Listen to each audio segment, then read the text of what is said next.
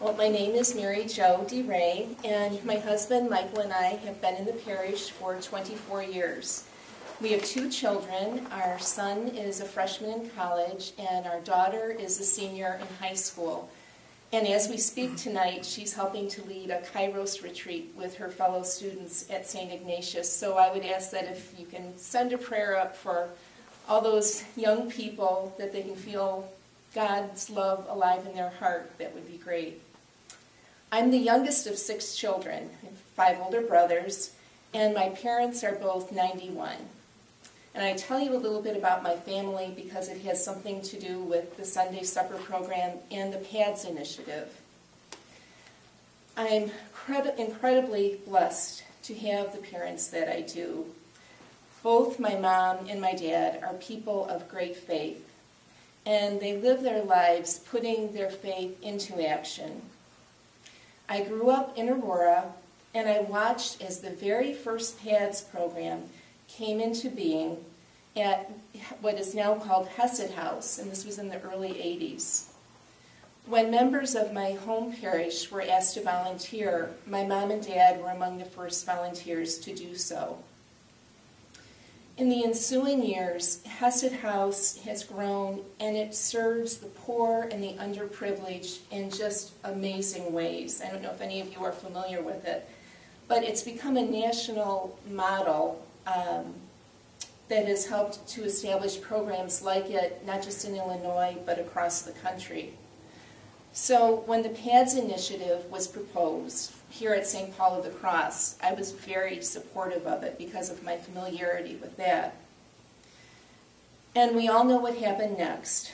The summer of 2008 was a very difficult one for our parish, as those supporting PADS and those opposing it met to debate the issues.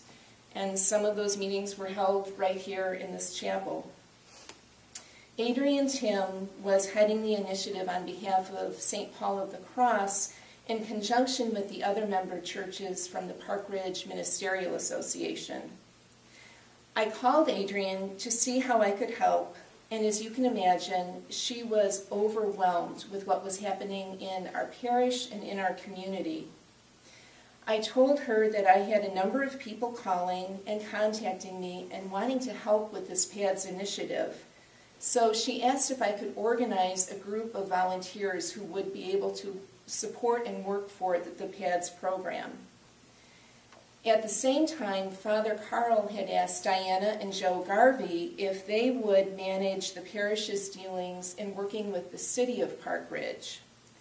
So we all came together, and our summer quickly became filled with city council meetings, gathering information, and providing education and facts about homelessness. Toward the end of the summer, Adrian underwent emergency surgery. So Diana and Joe and I found ourselves with full-time jobs coordinating the effort to promote the PADS program in Park Ridge.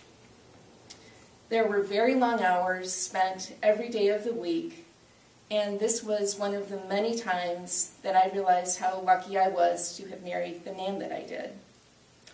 In addition, our daughter was still attending school here at St. Paul, and as you can imagine, that put her in a very awkward situation. She handled it beautifully, but I was keenly aware of how what I was doing and what I was working for, of how that was affecting my family. This was the first time in my life that I had experienced the consequences of standing up for one's faith as our group of volunteers dealt with personal slights and not very nice things being said and written about us personally as individuals and collectively as a group. As the fall unfolded and things became more complicated with the city council, we realized that the likelihood of PADS happening was very slim. In November, PADS indeed announced that it was pulling out of its plan to come to Park Ridge due to all the issues that we were encountering and because of the fact that they felt very welcomed in Park Ridge. As you can imagine, after all the work, all the time that we had spent on this, it was really a terrible disappointment. One thing we knew for sure, though, we did not want that to be the last chapter. We did not want that to be how our community of Park Ridge was remembered, and we did not want that to be how our parish was remembered.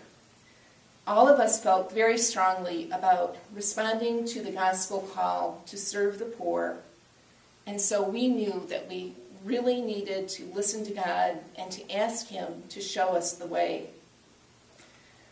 Well, his answer came through Adrian, who was very familiar with the evening dinners offered twice a week at Catholic Charities in Des Plaines.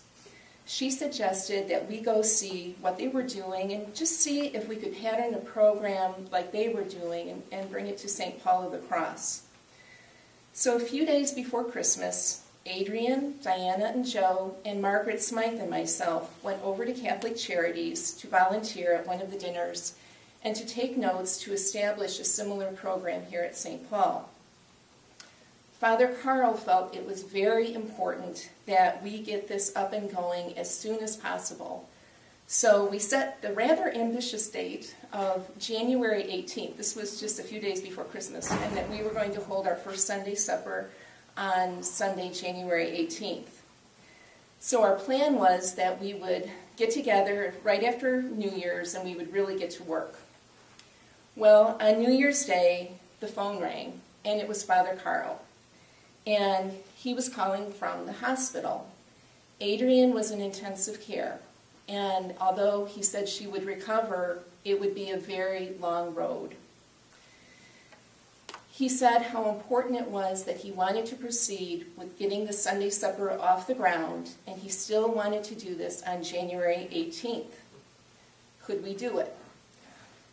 So it was a big gulp, a big inhale, and then of course saying yes, we could. So as soon as I hung up the phone with Father Carl, I quickly picked up the phone again and I called Marg Smythe.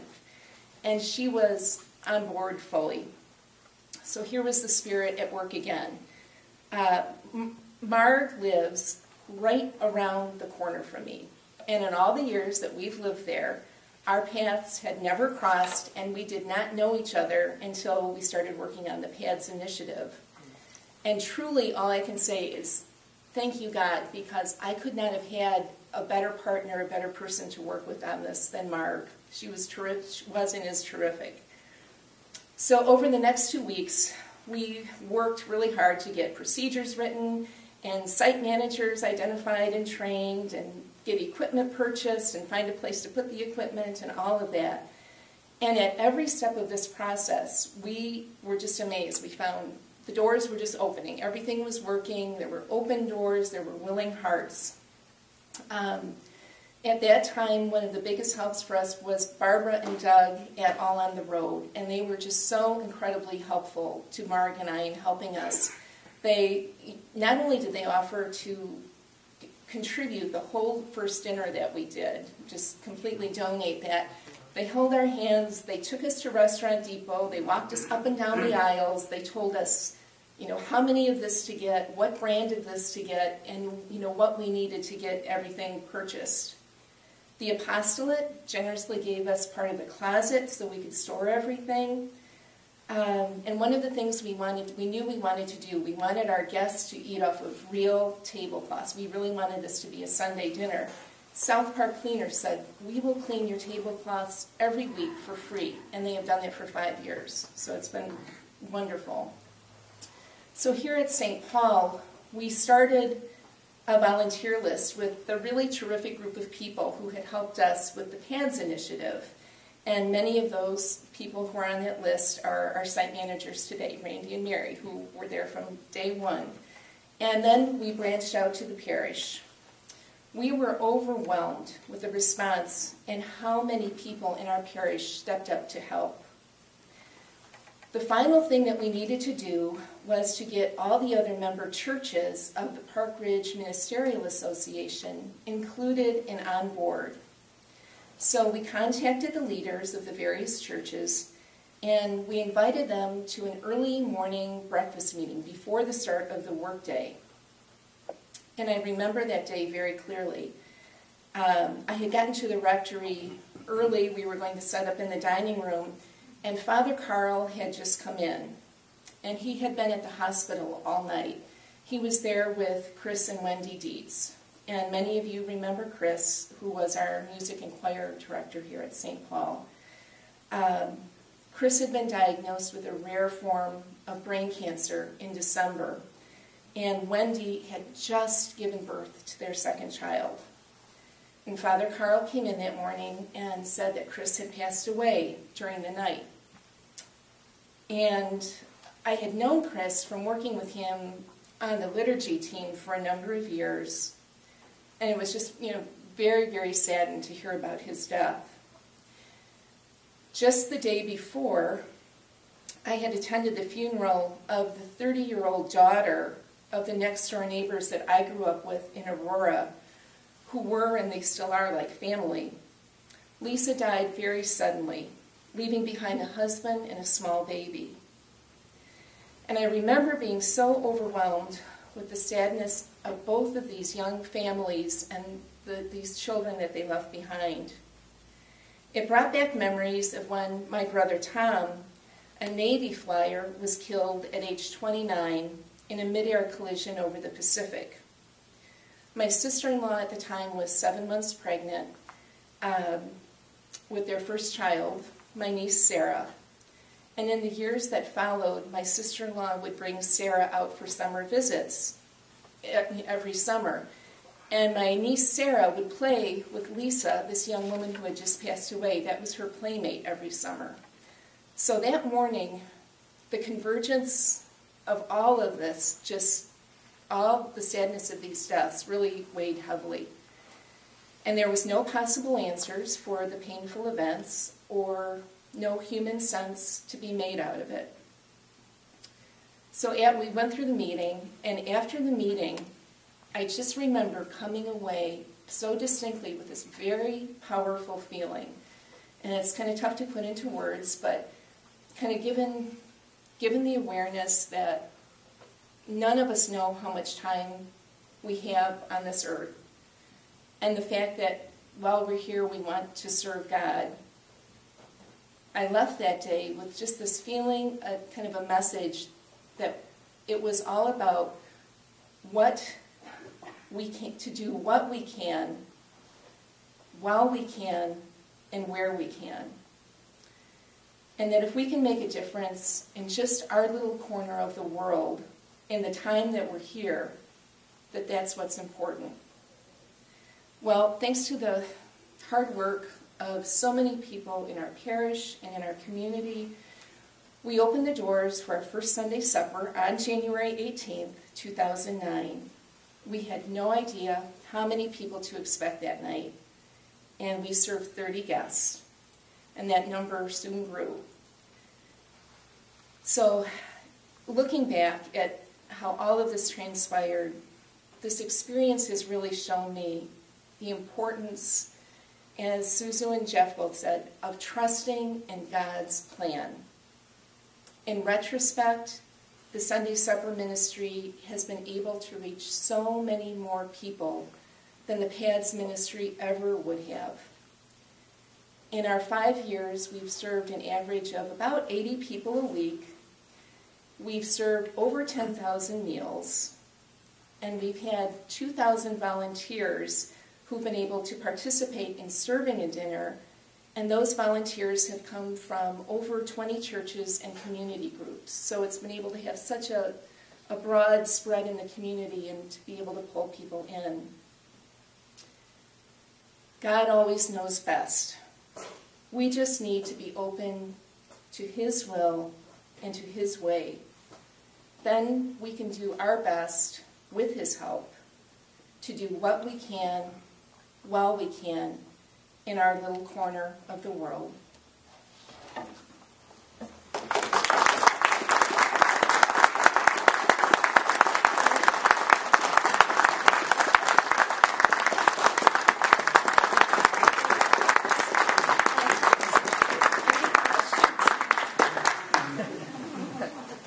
Yes. Every week you have a different sponsor. Are they responsible for, if there's any shortage of funds to pay for that week's uh, dinner? Whatever group is sponsoring that evening's dinner, yes, they're responsible, and we have this, again, we have some of our site managers here tonight, we have this fabulous group, and each group is contacted before they're to serve the dinner, and they're given all the details of how many people they need to bring food for, the exact quantities, and they're given all the details. So they come in really, um, are very well informed about what they need to bring. And in all the suppers that we've done, we have, you know, it's amazing. There's only been a couple times uh, when we have been like, is there enough food? And those have been the nights. There's two nights where this happened. And mysteriously, someone came in from a family party group and they brought more food in. Hey, we had three pizzas left from our family party. And it's, you know, kind of like the loaves and the fishes. We have never run short of food. And we have never had food left over either. The- We've always had, you know, the guests always take food home. So. But I, if, if I could, I would just like to say we have, you know, several people here from Sunday Suppers, and Terry was one of the first people, Mary and Randy, Bashar, who is here, is at Sunday Suppers with John Bennett, and John Nesbitt over here. I hope I'm not leaving anybody out, but um, every Sunday night, um, we have a group of people who are there so vigilantly, and that just has made all the difference in the world because they know our guests by name, and our guests know them by name, and it truly is a Sunday supper of family and of community. And uh, we really have a lot to be grateful for from everyone here at St. Paul of the Cross who gave so generously to make that happen. You feel that the people who come here for the food, or come to eat, do it perhaps more for the camaraderie that they have? You know, it's interesting, it's a very good question because we've learned a lot. We have, um, of our guests who come, we have a lot of senior citizens, we have several families, we have, you know, there's really a, a pretty big cross-section on the people who come. And one of the things we've learned is that there are many kinds of hunger. And we see clearly, we have some people who are homeless who have not, you know, that is their meal for the day. But we also see people who really hunger for companionship and who are on their own and that they're fed in a variety of ways when they come. Have you ever, you go to any of the restaurateurs around here for uh, food donations? Uh, you know what? We've had some of the uh, bakeries come to us actually. Uh, Baked by Betsy until she closed was terrific, and the flour they were they would give us these beautiful things all the every Sunday that we could give to our guests. Yeah, and it we do. We still continue to get things. Um, one of the little issues, though, and again another lesson learned is consistency, so that if we're giving something to one guest, we better be sure we have one of those for every guest. So we need to be really conscious of quantity and, and fairness, that we have some, you know, the same thing for everyone. That's good. Very good program. Thank you.